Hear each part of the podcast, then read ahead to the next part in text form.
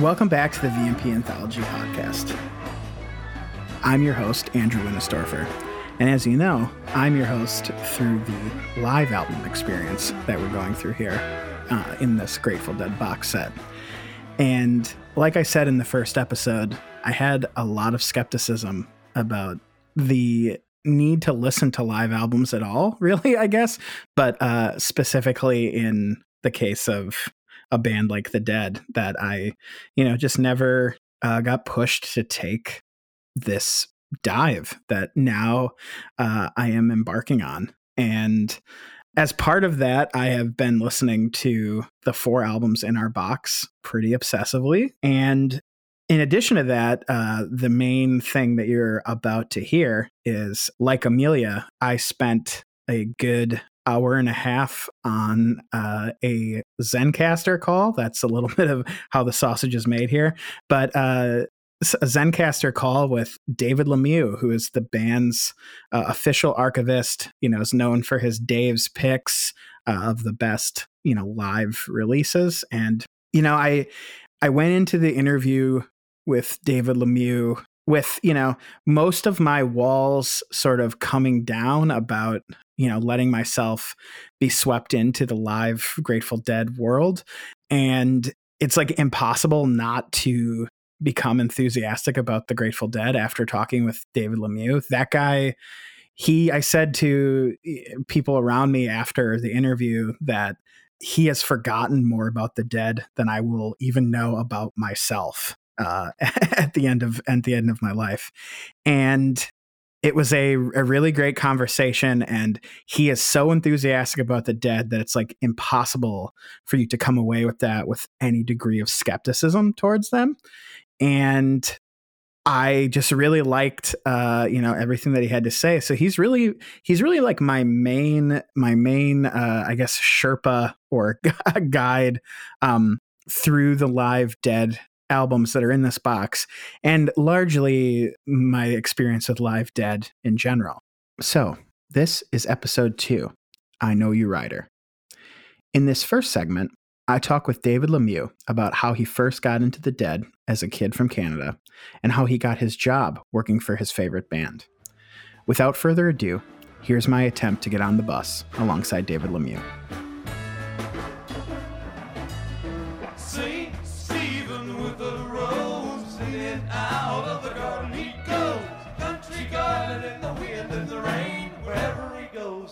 All complain.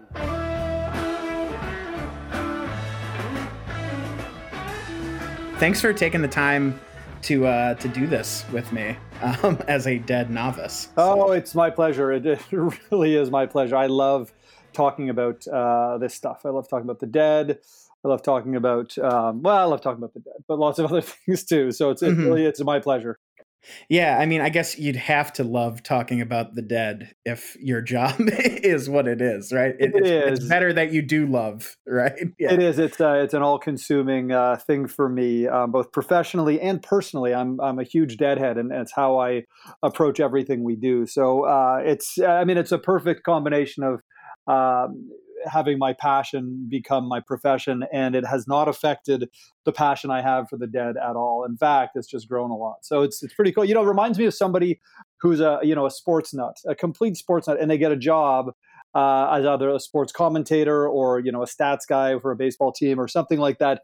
It reminds me of that a little bit. So sure, yeah, yeah, that's a that's a yeah that's a really interesting analogy, and I think the dead are maybe one of the few bands that there's like an opportunity for that kind of gig right? Because of like the body of work that they left like they need somebody that can be like here's you know the stuff that everybody should listen to you know well like, I, I, think so. I think you know with so many um, different shows that they played and recorded um, I, I, think I personally think curating helps because a, a, lot of bands, let's say they go on tour and they play uh, a tour to support an album, and if at the end of the tour you look at that set list and it's virtually the same show every night. So curating, I think, is a little um, less essential in something like that if you're putting out a live album because every show is virtually the same. So maybe you're looking for the one that maybe the performer felt was extra good, or you know, the, something cool happened, or something like that. With the Dead, every show is completely unique, and and that's not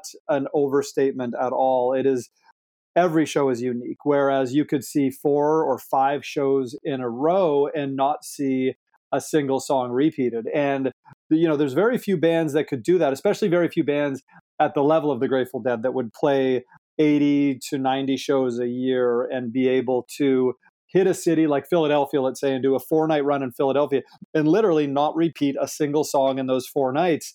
And that would be 20, 22 songs a night. Um, so, you know, it's a touring repertoire of 100 and something songs that they could draw on any time. And there was, um, you know, there's certainly uh, a format they followed in terms of how they chose those songs. But overall, anything could go. So, you know, you're both looking at set list, but you're also, I think, primarily looking at performance quality. So, it's it's a lot of fun.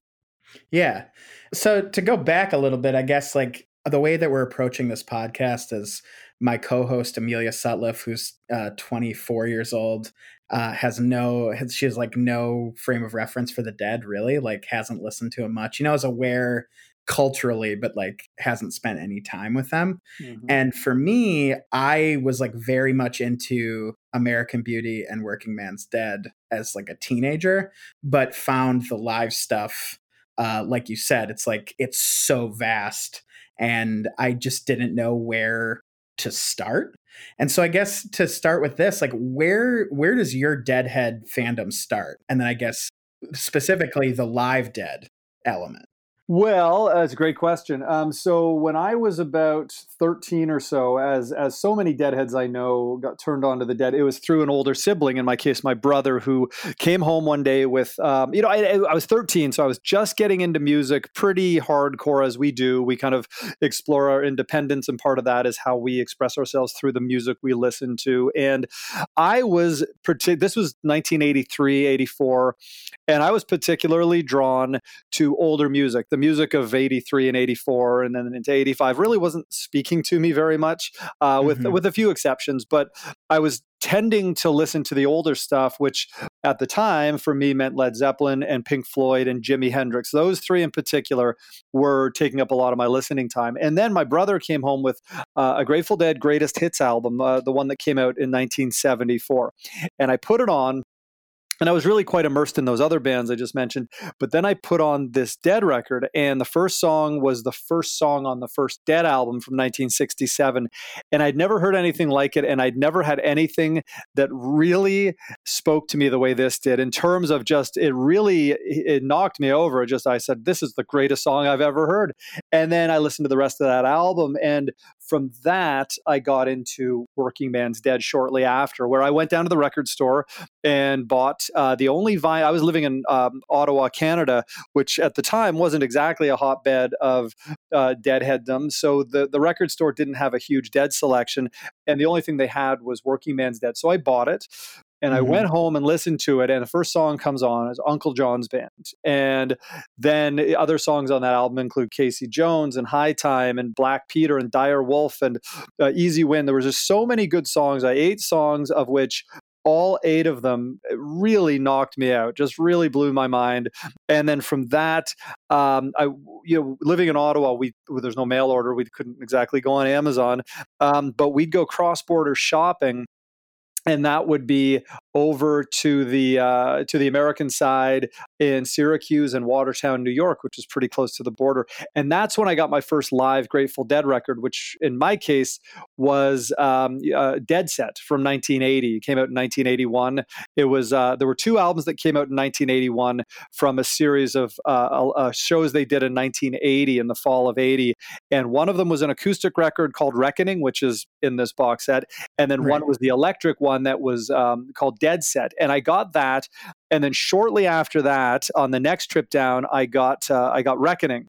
So now I got to hear these two sides of the Grateful Dead, both from 1980, and and one was Dead Set, the electric stuff. One was Reckoning, the acoustic stuff. Both of which absolutely, really, really uh, really spoke to me. I loved both of them. And then uh, shortly after, then I ended up getting Skull and Roses, the 1971 live album, and that is when I kind of really started realizing how different the Dead were live. So 1971 for Skull and Roses, 1980 material for the Reckoning and Dead Set albums, and then uh, in the first couple of weeks of, of uh, grade 10, so this would have been um, no grade nine. This would have been 84, I guess, um, early yeah late 84. Um, a friend Alan in high school said, "Oh, you're into the Dead. My dad's into the Dead. Do you want his old records?" I said, "Of course." And he mm-hmm. gave me a couple. One was from 1966, and the other was from Europe was the Europe 72 record, which is again also in this box. So now I was getting this range of live Grateful Dead, and from there, that's when I started hearing live tapes that uh, again older brothers, friends, older brothers who were you know much bigger Deadheads than my brother was. They started hooking me up with uh, live Grateful Dead tapes, which is how so many of us really got to hear and understand the breadth of Grateful Dead, and and you know tape trading with the Grateful Dead, it's amazing how quickly you can accumulate a pretty large stash of tapes. And going from you know ten or twenty into the hundreds can happen you know in a, in a few months or a year. And then at the same time, I was accumulating all of the live albums which in this case, uh, the ones I, were, I was missing, Live Dead, uh, which is uh, the 1969, widely considered one of the greatest live albums ever. And then mm-hmm. Uh, I already had Dead Set and Reckoning and Skull and Roses in Europe 72. I was missing Steal Your Face from 1976, some shows in, in 1974. Um, and then also uh, getting all of the studio records. Um, and there were a few holdouts for me in the studio record um, uh, area that I just couldn't find because they were out of print in the States and in Canada, the used stores really didn't have them. So those took a little while to get, which is to say, you know, a year or two. But then when you find them, it's really exciting. So mm-hmm. it was it was a, a, pretty deep dive, and it was because I was so passionate about the music that. Um, but but I agree, it was overwhelming, and that's why I was fortunate that you know when you're 14 years old and there's no internet um, you know you have a lot of time on your hands to really explore this.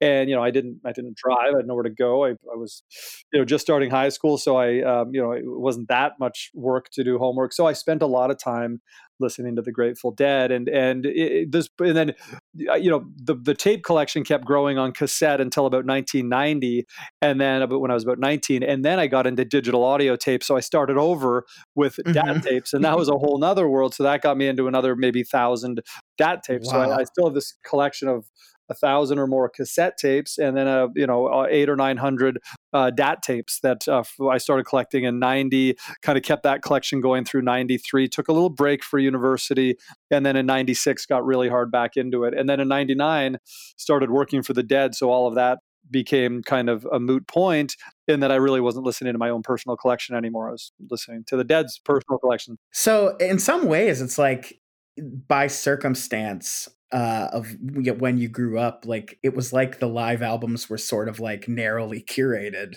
for you because of like the accessibility being an issue when you first started, which I think is sort of like the opposite now, where it's like, you know, every day you can like, there's that uh, website where it's like the best dead show from today, you know, like the on today's date. Um, so that that's just interesting that like I think maybe you know the the way that uh, the circumstance like allowed you to sort of like toe dip but then like you were able to completely dive in as you were able to find stuff well exactly and and back then like you say aside from the live material the the the, the official output live or studio there really wasn't a lot of curated uh, material in that mm-hmm. we were tape trading we would have a typed up tape list and i, I still have a copy of my old one somewhere uh, from uh, probably about 1988 and uh, we would send that physical tape list a 10 page typed up tape list before computers. So when you added things to your list, boy, it was a pain because you would either have to redo the whole list, which I did about once a year, or I'd always have an addendum of the most recent tapes.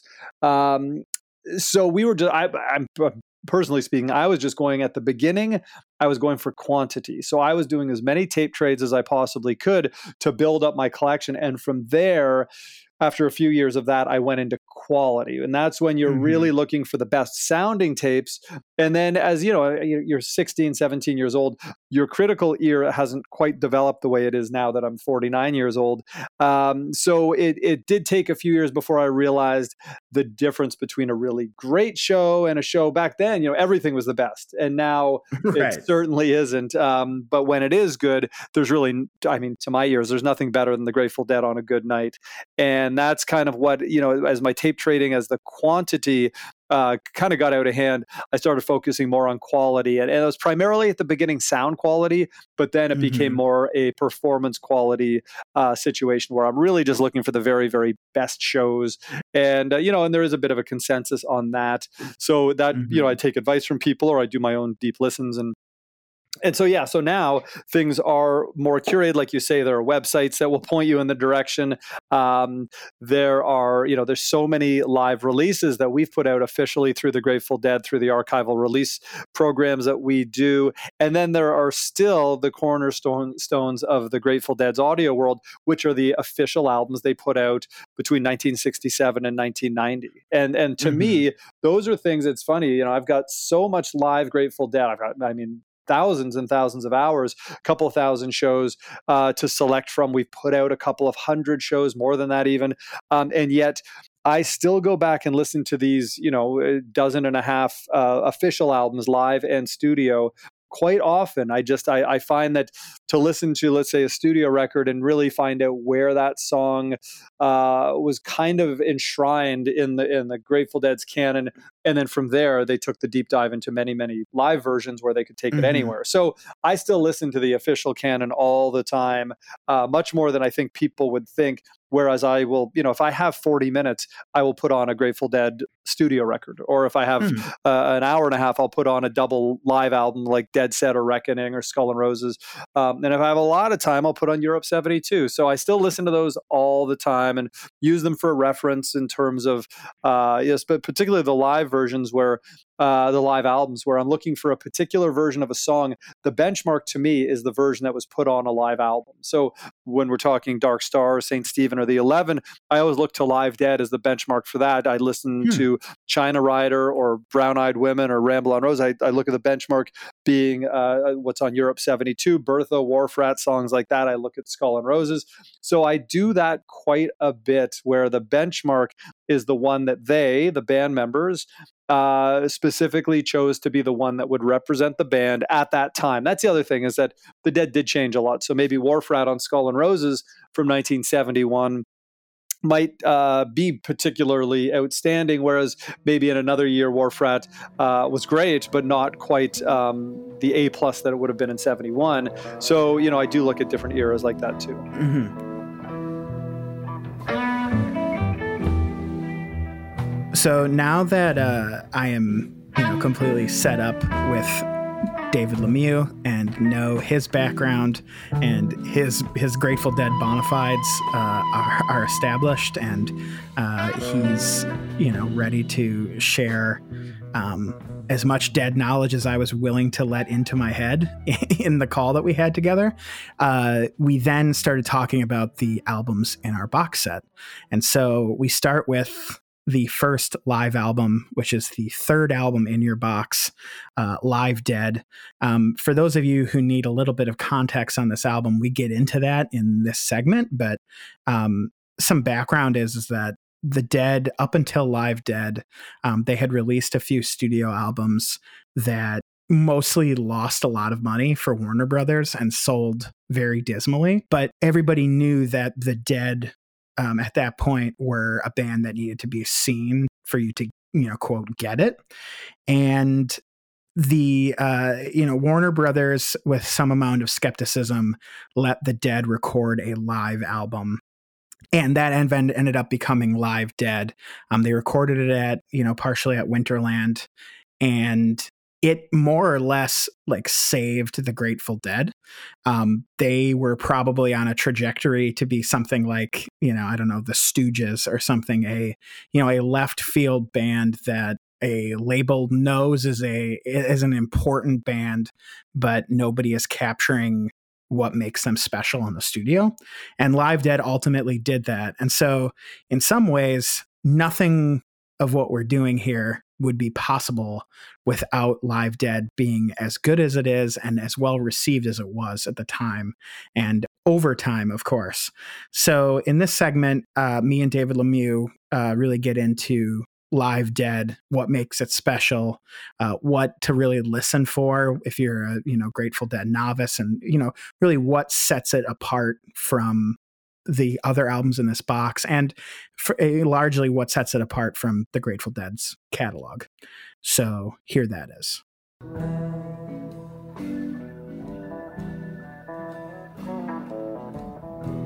Let's start with with Live Dead, the album.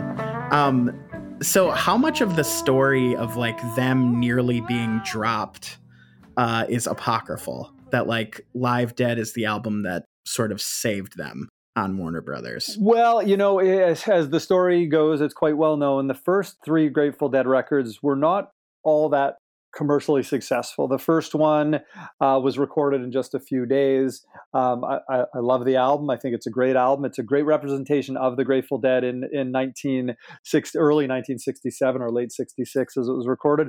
Um, the next one uh, Anthem of the Sun was this kind of hybrid album where they recorded a lot of live versions of things, a lot of live shows, and then they brought them into the studio and recorded studio versions of these same songs and essentially layered them on top of each other. It was much more than a, a case of taking a live version and overdubbing certain parts. It was layering. It was really incredible, and and it was a it was a pastiche, a collage of live parts of songs with studio parts. It was a very strange album, but very once again representative of the Grateful Dead in mid 1968, early 1968. And then uh, Aoxomoxoa was an album that is beginning to lean towards the singer songwriter form of the Grateful Dead, where it was Hunter's lyrics, and Jerry and Hunter uh, wrote virtually everything on there. Um, Phil did some writing too, uh, musically, but it was j- primarily Hunter Garcia songs, um, but with um, some really wild uh, studio shenanigans where they really had a good time. They essentially recorded the bulk of Aoxomoxoa to eight track um, uh, tape, which is to say you have eight different tracks of you know uh, uh, vocals and instruments, and that's you know for most bands that's enough. And it was right in the middle of recording it that they realized that the uh, Ampex had developed a 16 track machine and they scrapped those eight track sessions and started over because 16 tracks means you can really have fun. You can put weird little sound effects on things. So it was an album that because they essentially recorded it twice, plus they had a lot of fun with it, they were in the studio for a long time and it cost a lot of money. It put the Grateful Dead in a huge debt to Warner Brothers. And and then the album came out. It didn't do great. Um, once again, it's a it's a collection of uh, really stunning songs, but it didn't convey the power of the live Grateful Dead, which to anybody who had seen the Dead at that time will tell you that that was where it was at. It was the live Grateful Dead. Mm-hmm. And then likewise, in the summer of 1968, the Dead recorded a live album, recorded four live shows, uh, specifically in the hopes of, of producing a live album that would, you know, finally show the world what the Grateful Dead were about. Now they recorded that also to eight track, and as they were kind of, I think, giving some consideration to an album, once again, that was right at the time Ampex developed um, the 16 track machine. So they had Aoxomoxoa going and Live Dead at the same time. Um, but they scrapped those sessions from 68 completely. Uh, we've released them in other formats over the years because they're really good shows, but they ended up recording other shows in January, February, and March of 1969 in San Francisco. And those were recorded to 16 tracks. So those ones I won't say they were uh, inexpensive to record, but they compared to Aoxomoxoa, where they spent months in the studio and hundreds of thousands of dollars. This was a case of bringing a 16 track machine to the Avalon and the Fillmore West and recording, and then seeing what they had and mixing it. There weren't overdubs on it. Um, it was it was a straight up uh, record mix master project, which is infinitely less expensive. And mm-hmm. then it came out, and anybody around the country who had seen the Grateful Dead heard this record and said, That's the Grateful Dead that I saw live. And the album actually did very, very well. And it also, uh, for those people who had maybe bought the first three records and thought, Oh, you know, this is. It's it's good music, but it's not blowing my mind the way I hear the Grateful Dead do live in concert. This finally did that, and I, I, I certainly don't think it got them out of debt, but it restored, I think, Warner Brothers' faith that hey, these guys know what they're doing, and it restored, it restored the Grateful Dead's faith that hey, you know, we're a pretty darn good band. The reviews were really good. Uh, Deadheads universally loved Live Dead. And then from there, it came out in the fall of 1969 and that was right around the time they started adding all of the the material to the repertoire live repertoire that would appear six months later eight months later on uh, working man's dead and then a few months after that american beauty and kind of the rest is history because those two albums were recorded working man's dead and american beauty were recorded so quickly um, that they didn't cost a lot to record and they did exceptionally well uh, commercially and critically. So it was that plus all of the touring activities in 1970 mm-hmm. that got them out of that Aoxomoxoa debt. But it really started with Live Dead, where I think it restored everybody's faith, band and Warner Brothers, that hey, okay, you know, let's you know, this is a reset because uh, the first album didn't do great. Anthem of the Sun is just weird. Uh, Aoxomoxoa is a great album, but it lost a lot of money um, for the band at least. And then along comes Live Dead and starts that reset that would culminate with Working Man's Dead, uh, American Beauty, and then Skull and Roses a year later, and then of course Europe '72, mm-hmm. another massive live success two years after that. So. You said earlier in our convo that, you know, Live Dead is widely considered, you know, one of the best live albums ever released. To you, why is that? I think it captures, I think Live Dead, more than any uh, Grateful Dead album, captures what the dead were capable of doing on the very best night. And I think all of their live albums capture what the dead were doing at that time. And so I think Dead Set and Reckoning are perfect encapsulations of that 1980 sound. Uh, Without a Net, which is also in this box, and that captures the 1989 90 sound, very different from anything. And then Skull and Roses in Europe 72 capture those versions of the band Live Dead not only captures the 1969, we call it Primal Dead. It was that kind of late 67 when Mickey Hart joined the band through mid 69 when they started kind of heading more towards the working man's dead territory. Those couple of years of Primal Dead, it not only represents that absolutely perfectly, but I think uh, the, the, the reputation the Dead had at this time as being the absolute best live band out there especially on a great night, nothing could touch them. The album did that, and you feel the energy, you feel the um, the authenticity of the Grateful Dead's music. There's no gimmicks. There's no. There's clearly structure, but it's um, it's a an improvisational structure. So it it it kind of you. I've listened to that album. I, I it's got to be in the hundreds of times. And I remember I even took a break in the mid '90s, as I mentioned earlier. I took a break for about three or four years of listening uh, from listening to the Grateful Dead. I put all my tapes away. I put all my albums away. And the one album I kept out for those three years got very interested in university and other music. The one album I kept out and listened to probably once a week was Live Dead. And to this day, every single time I hear it, I feel I still don't know what's around the corner. And and of course I do. I know what that drum hit's going to sound like and I know where Jerry's going with that. I know what Bobby's doing with his part and Phil doing all this incredible stuff and yet it still gives me that feeling that I don't know what's coming next. And that to me uh, is so, I mean, the, the best art is like that, where you get excited every single time you see it. Um, yeah. Yeah. So, what are some specific performances I should should pay attention to on Live Dead? Well, the the, the Dead's big improvisational um, uh, piece of music for uh, many years, really from the beginning to the end, uh, and to this day when they go out as Dead and Company, is a song called Dark Star. And Dark Star is a song that has two very short verses. And most nights they would sing both verses. Um, sometimes they would only do the first verse. Sometimes they wouldn't do any verse, and it would just be a Dark Star jam. Um, but it's a song that opens with a particular melody and it very quickly veers off into unexplored territory where every version of Dark Star is very, very different. You know, I think of, um, you know, and coming from a background where I was listening to a lot of Led Zeppelin at the time, and the song "Dazed and Confused" by uh, by Led Zeppelin, their big um, 20 minute improvisational showstopper every night. But it was virtual. I'm not going to say it was virtually the same every night, but there was a very clear structure to that. Whereas Dark Star, mm-hmm. oh boy, I mean, you can listen to Dark Star through the years, and it was played a heck of a lot from from 1968 through 1973 uh, until 72 it was played a heck of a lot 73 was played quite a bit 74 i think they only played it about six times and then they dropped it after 1974 and it only appeared a few more times until 1989 when it came back for a few years and became a kind of a three or four times a year thing.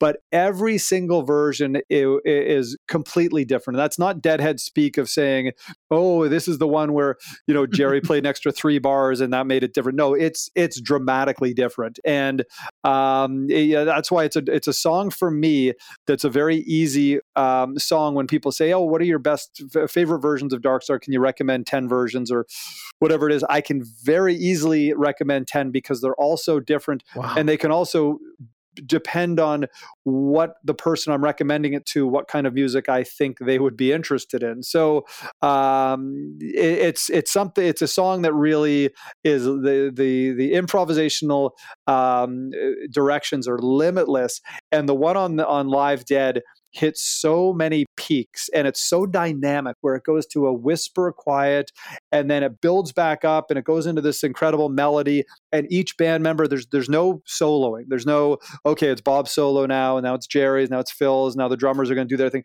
There's nothing like that at all. It's just with Dark Star anybody on and this is the way Dark Star always was anybody in the band uh, could take it in any direction. And if the rest of the band in, liked what they were hearing from a band member, a melody, a phrase, uh, a, a, tempo, they would just pick it up and follow them, and then they would go along with it. And that goes for any of the band members. The drummers might start doing something wild, and the band will follow that. So every night was something different.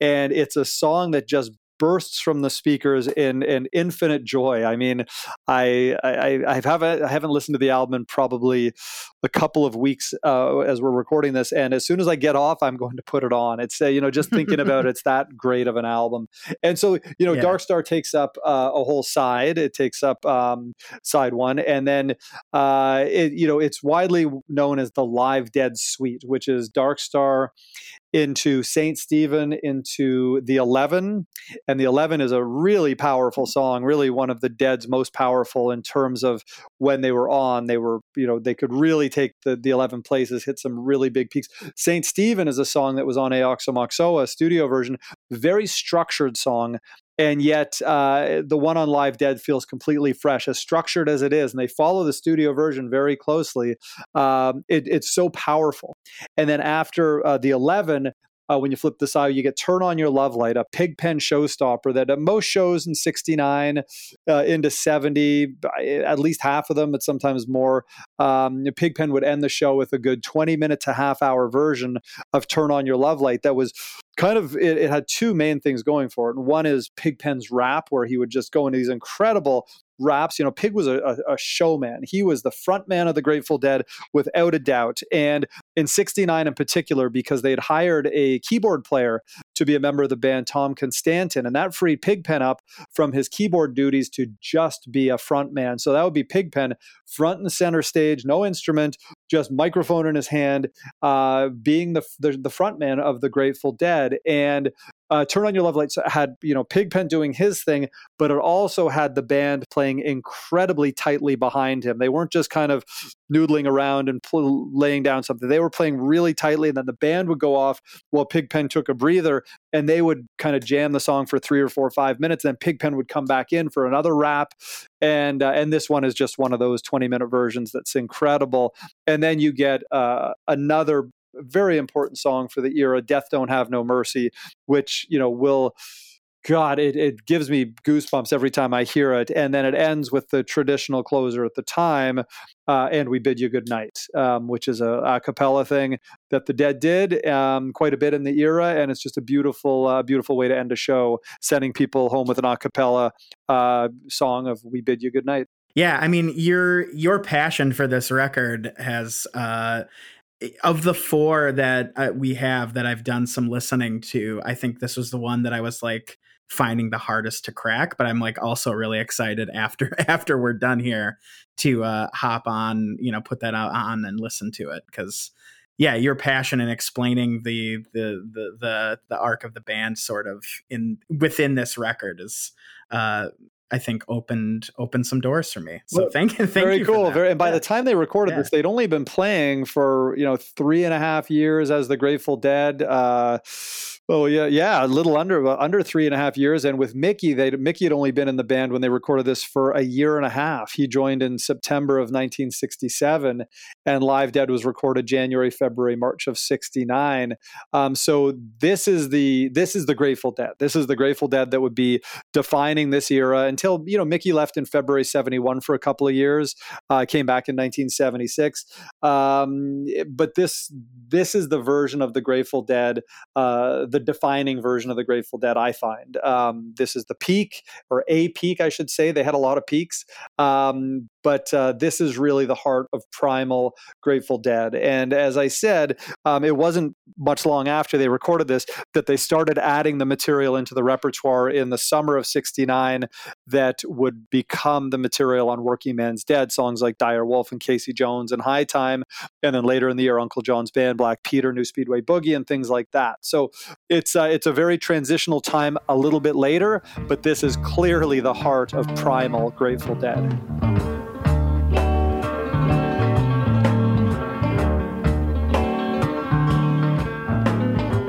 Fourth album in your box set and the second live album is Europe 72, which uh, coming into this experience, uh, I was told basically by everybody that I sort of offhandedly mentioned.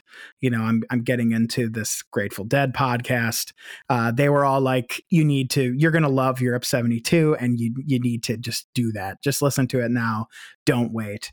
And that was ultimately where I started uh, listening to Live Dead. Was the first album I played was uh, from Europe '72, and uh, I'll get into later about you know sort of where I am on my dead journey. But the people that told me to listen to it, they weren't fooling around. it really is. Uh, it really is an incredible record, and um, you know, so from for some added context for people who you know like me uh, did not know anything about this record going in in uh, the early 70s after the successes of the first two albums in our box working man's dead and american beauty the dead convince Warner Brothers to let them tour Europe, which then as as it is now is not a you know financially sound decision for most American bands.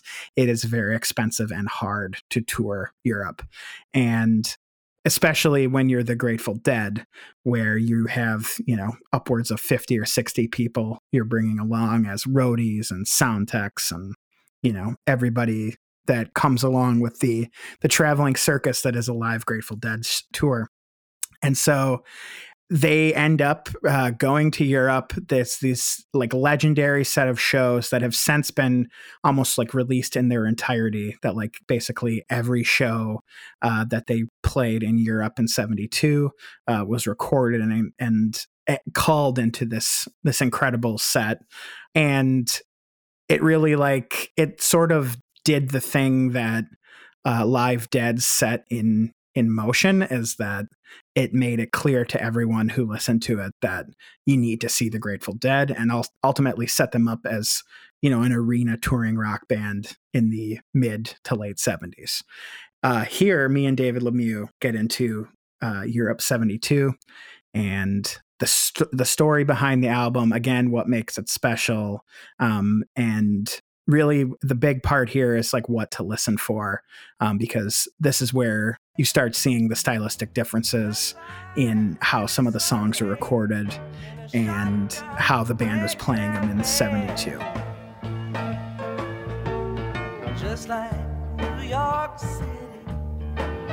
Just like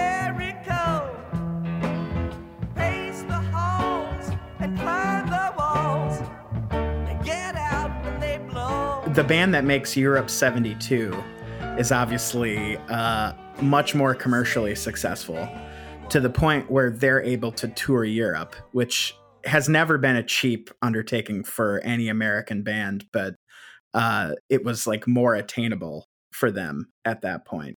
So I know that like these European shows uh, are pretty revered in the the Deadhead community, correct? Uh, very, very much so. Yeah, it, there was a consistency that was just outstanding.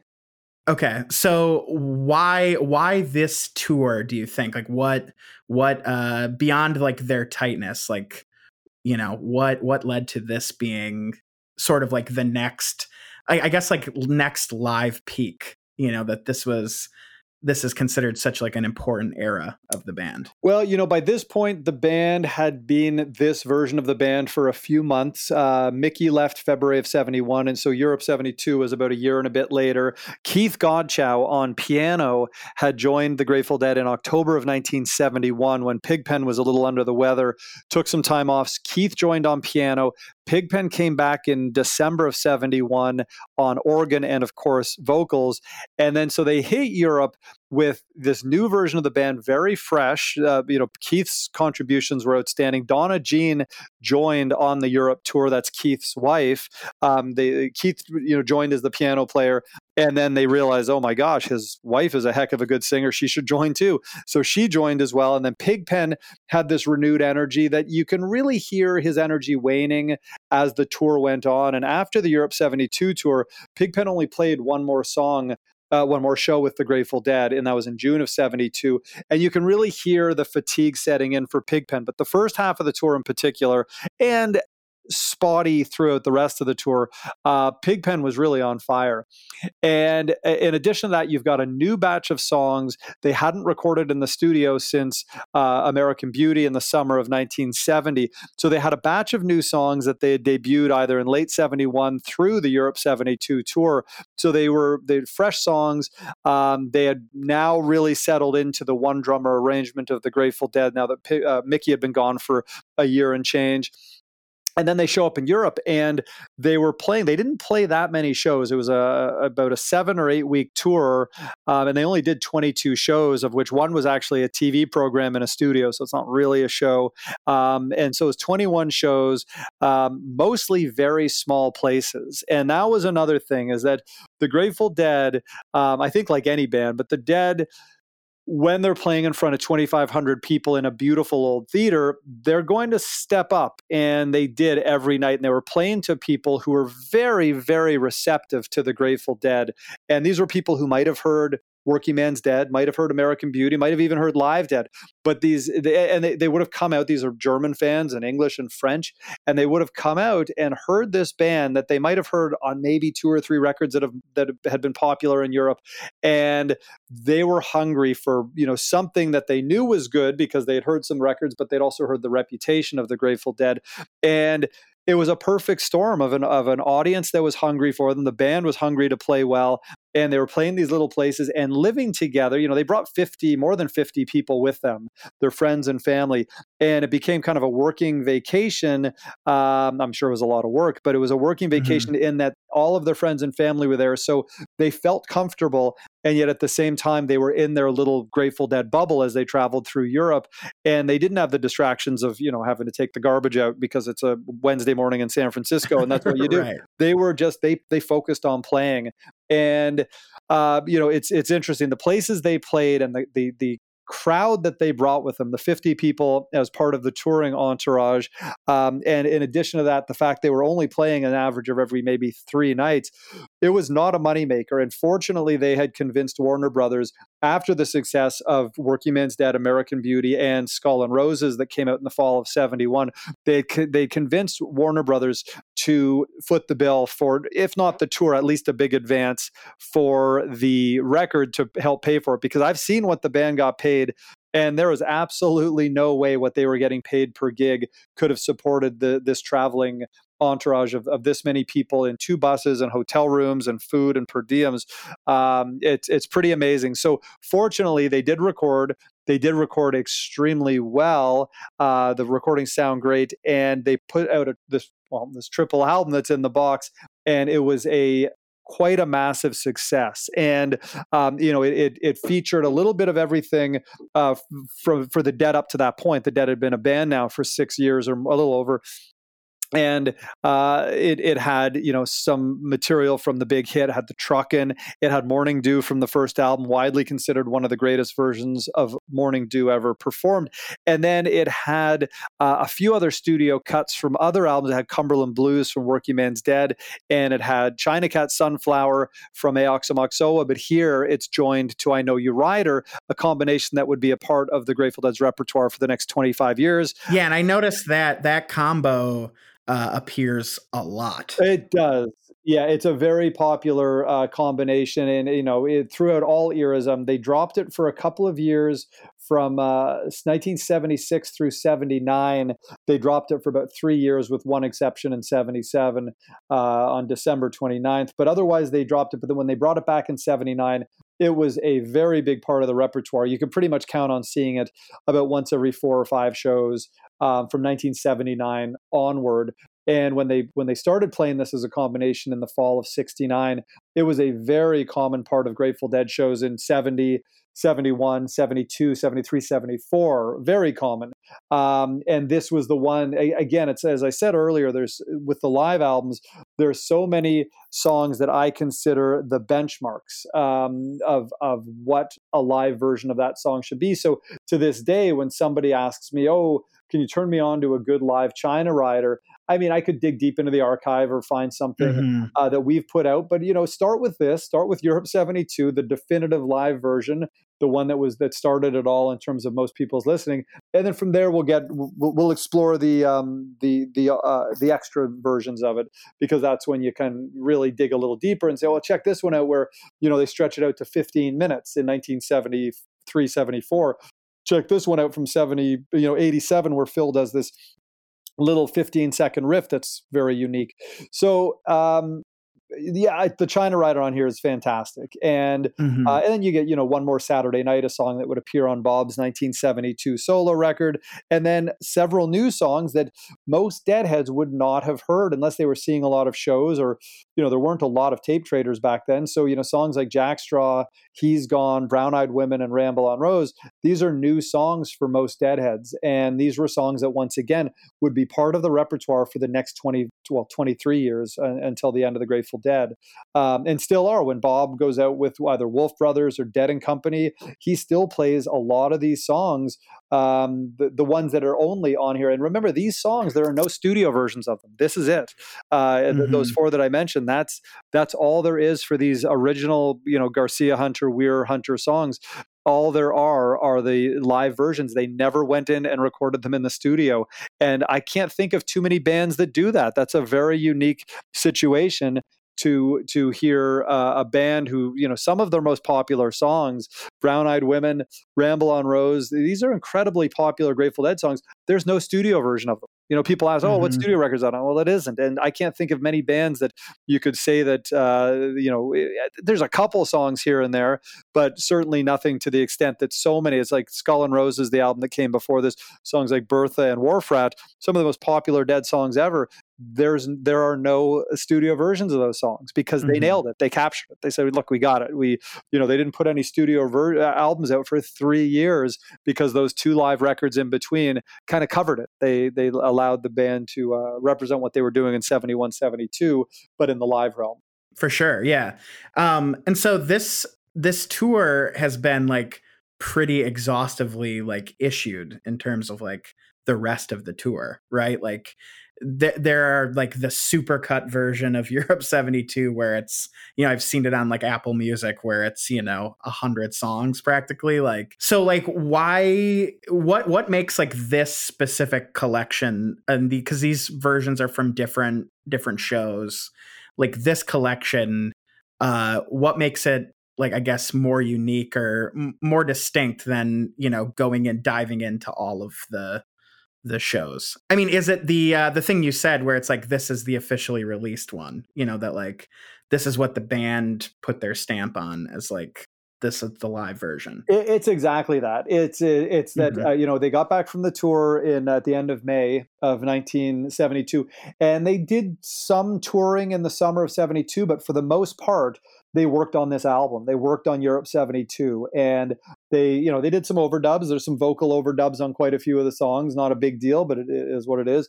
Um, but they spent considerable amounts of time listening to all 22 shows and we've got the tape boxes the tape boxes very clearly the, the big two inch um, uh, multi-track they're big um, huge reels of analog tape and every reel which has you know basically an hour and a half of music on it will have you know 10 or 15 songs listed on it and it will have notations beside it. And there was a three star so they listened to them all and it would have a three star notation one, two, or three stars. And the ones that were three stars um, were the ones that got album consideration. And from there, then they started selecting uh, which actual songs they wanted to use, which titles they wanted to use.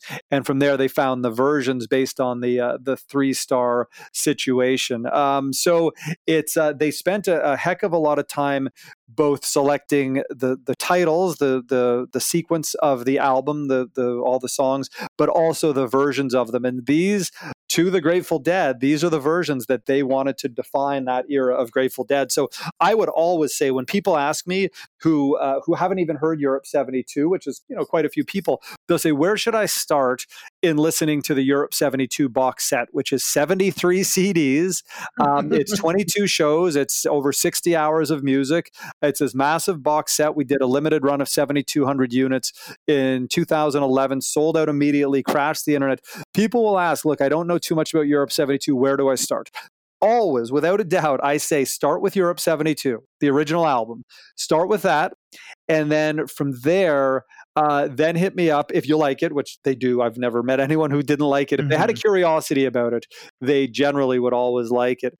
And then I asked them to hit me up for um, uh, specific shows, and or you know, there's a couple of compilations that we've done. There was one called um, "Stepping Out" with the Grateful Dead, which was a a compilation of the England shows. They played England eight times on the tour, and we did a four CD compilation of just the England show. That's a great place to start once you've once you've devoured Europe 72. But I, mm-hmm. I think uh, the better place is start with Europe 72, get a vibe, find out what it's all about, and then I'll recommend maybe three complete shows because a complete show is over three hours. So right. I'll let them, you know, I'll say, okay, here's here's the show you start with the most accessible one, and and they they might like it because it's it's just as accessible as Europe 72. Then I might recommend a weirder show and that's kind of got some you know a weird dark star where they'd say 35 minute dark star and that's when they can really dig deep and then i might recommend something that's a little under the radar so um, i kind of always have uh, something up my sleeve um, mm-hmm. to recommend but i always start always start with europe 72 and this goes back 35 years when I'd meet somebody in high school and they'd kind of, you know, see the passion I or my friends had for the Grateful Dead and they'd they'd wonder what it was all about. They say, "Oh my gosh, you know, you guys have all these tapes and all these albums. Where do I start?" I'm like, "I start with Europe 72." and uh, mm-hmm. and that's it's a great place to start. It really is. And to this day I see, you know, Twitter polls and things. What's your favorite Dead album where they'll give a choice of four records, maybe two live and two studio and Europe 72 up there with Live Dead often comes out on top just as a American Beauty, Working Man's Dead do. So.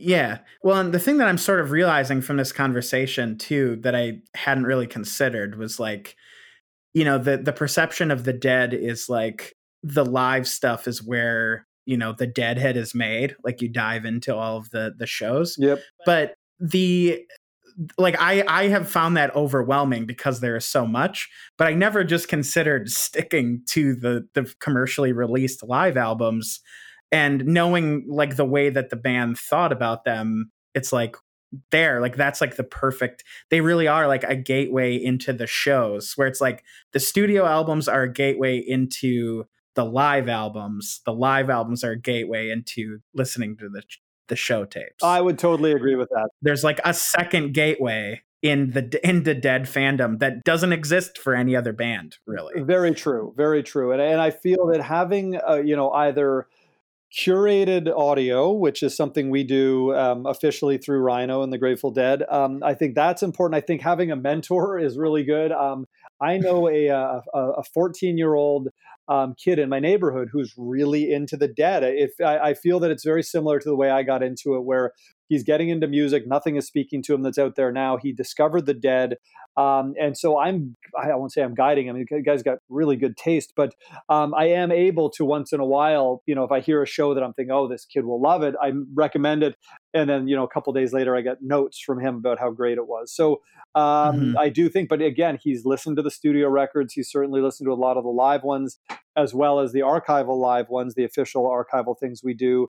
Um, and then he's hit me up for show recommendations of live, maybe unreleased things, and that's when we could have some fun. Interesting. Yep. Um, yeah, that that just yeah, it didn't occur to me that to think of the the studio albums as like an additional gateway. Yep. Until this. Exactly.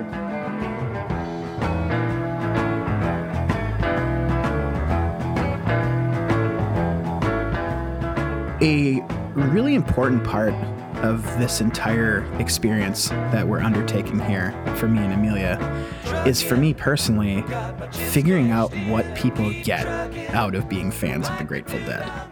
How does somebody go from just being interested to being an obsessive who's writing down shows to check out and can tell you the lineup differences between keyboardists and being a general obsessive?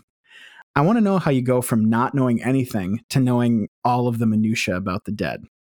So I did what journalists do, I suppose, and I called up a few dead fans to ask. In this segment, I talk with Eric Renner Brown, an editor and reporter at Pollstar, who, if you follow him on Twitter, uh, you know is a very, very public deadhead. Eric is younger than me, and here we talked about how he got into their catalog, since for him, they've largely been an online phenomenon through his entire fandom. But the bigger portion here is talking to Eric about what he listens for when he's listening to the Dead, since I'm still working out the differences between eras, albums, and everything else, all the minutia.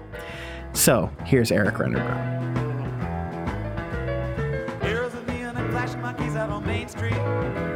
Chicago, New York, Detroit, and it's on the same street. What was like the thing when you first like the first thing to click, I guess, when you were started listening to live live dead? Like what really jumped out to you that like this is this music that you're going to obsess over for the rest of your life? Yeah, um well, so Europe 72 is amazing um, because I feel like that's that's in terms of the their live catalog that's where you have a lot of songs on Europe 72 that weren't ever on a studio album. Uh, and mm-hmm. and um, and so that those are the definitive versions of some of these songs, and um, and a lot of the vocals are overdubbed, so it's like very accessible, and you know, you, it's a very clean recording, very polished, and so that was kind of what really clicked first for me, and it was just kind of you know, I remember getting into like Ramble on Rose and Mr. Charlie and some some of these, you know, just the grooves are so undeniable and like Jerry's playing and just, you know, it's hard to talk about it in a way that isn't uh, kind of cliche, but um, but you mm. know, yeah, I mean, and and, and that was kind of um, at least early in my kind of dead fandom. That that early '70s era is really what got me because they're they're so tight at the time, but like you know they're well established with their songs they've been together for a while so they like you know figured out how to sing which at first wasn't a given and mm-hmm. um and you know it's kind of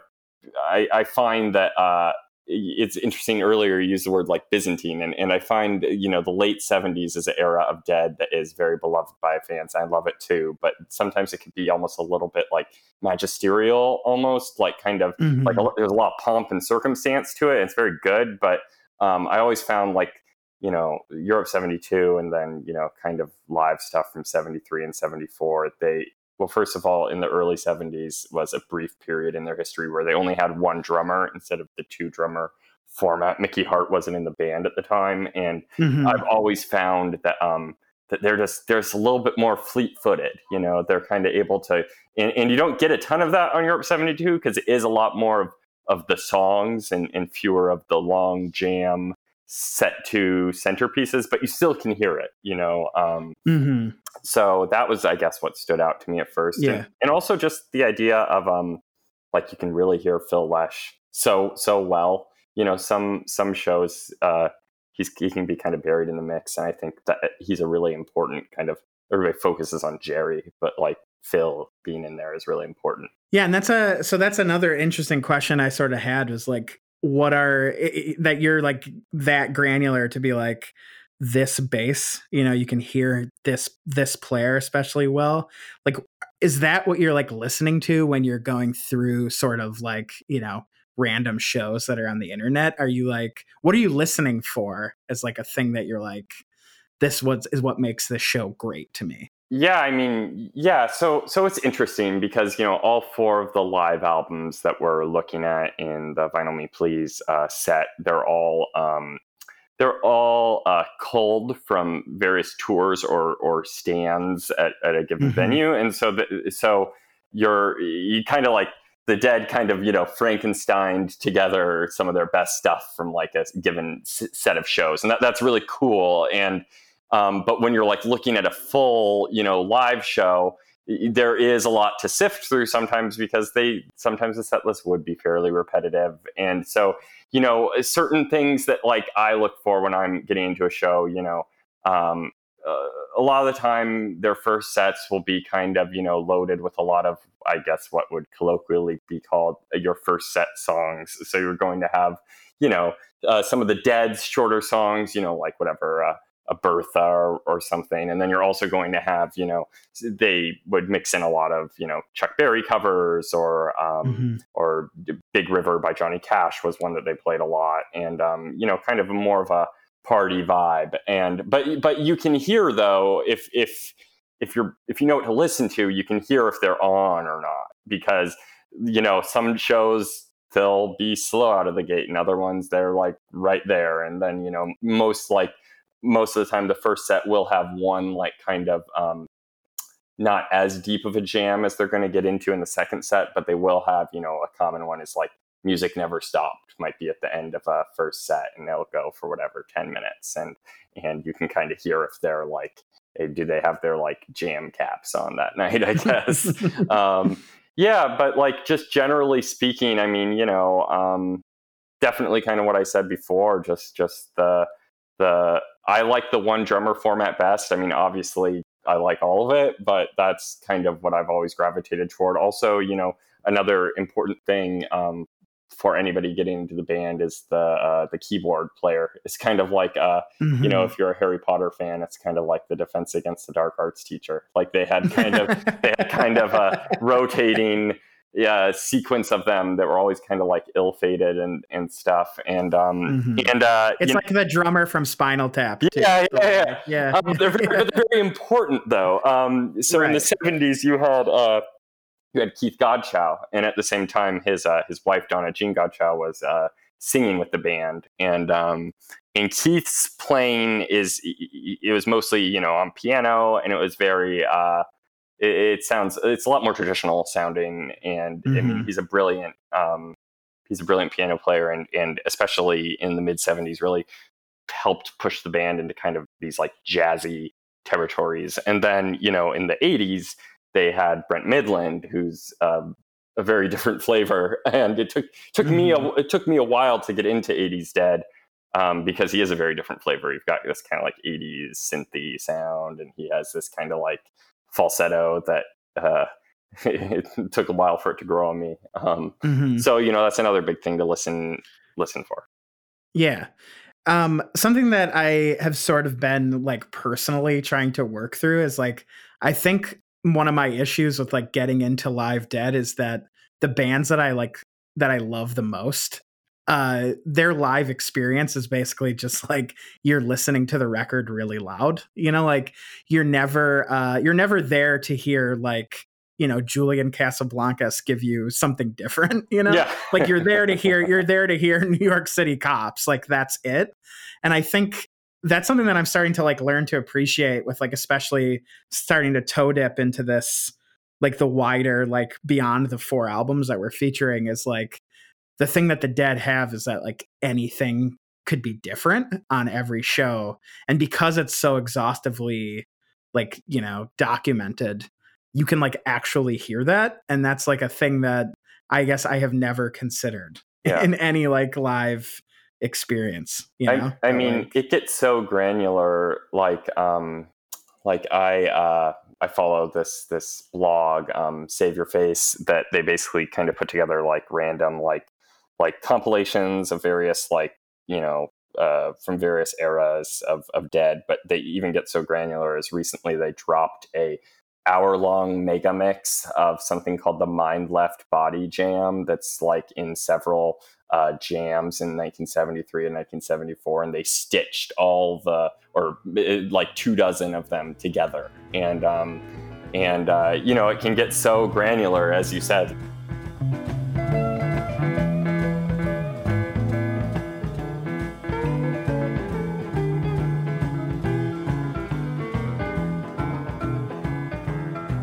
So that's the end of the interviews for episode two. The first of the two that we'll have that are diving deeper into the live Grateful Dead. And I think me and Amelia both had the idea of sort of keeping you guys up to date with, you know, how we're feeling about the Grateful Dead at, at this juncture. And I would say that uh, for me, you know, I said uh, in this interview with David Lemieux about, you know, somebody telling me that you can hear everything, all of American music in the Grateful Dead. And I, I would say that that didn't click for me until I was listening to Europe 72. And it really came sort of as like a revelation moment to me. I had my big can headphones on and was out mowing my lawn and listened to Europe 72 uh, basically from the no you the China rider until the end and was like realizing that this was pretty perfect you know that I, it was a saturday morning at 8 a.m and i got it.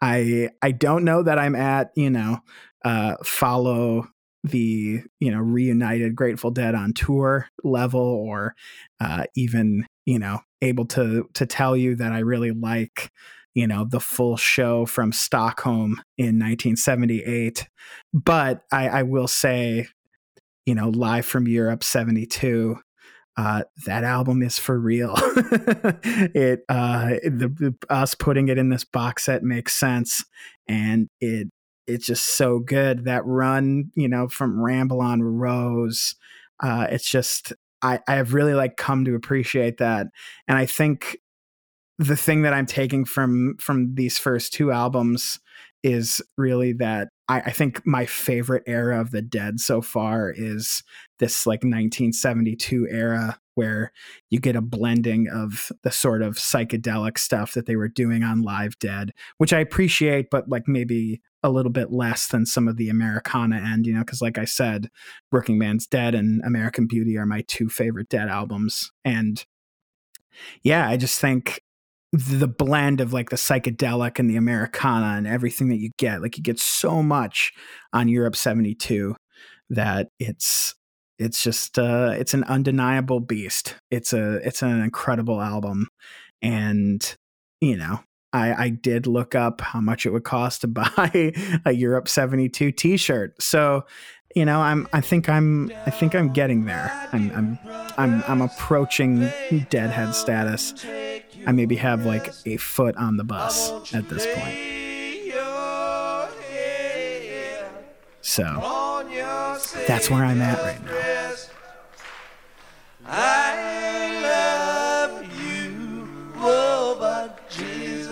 Loves you the best. And I bid you good night, good night, good night. And I bid This season of the VMP Anthology podcast is executive produced, written, and hosted by Amelia Sutliff and me, Andrew Winistorfer. It's produced by Gabe Harder with assistance from Jonah Graber. This episode was recorded in my home office, so shout out to my dog Arthur for not barking during it. A special thanks to David Lemieux and Eric Renner Brown for coming on to talk the dead with a relative newcomer to the bus. And remember, listen to more Rat Dog. Good night,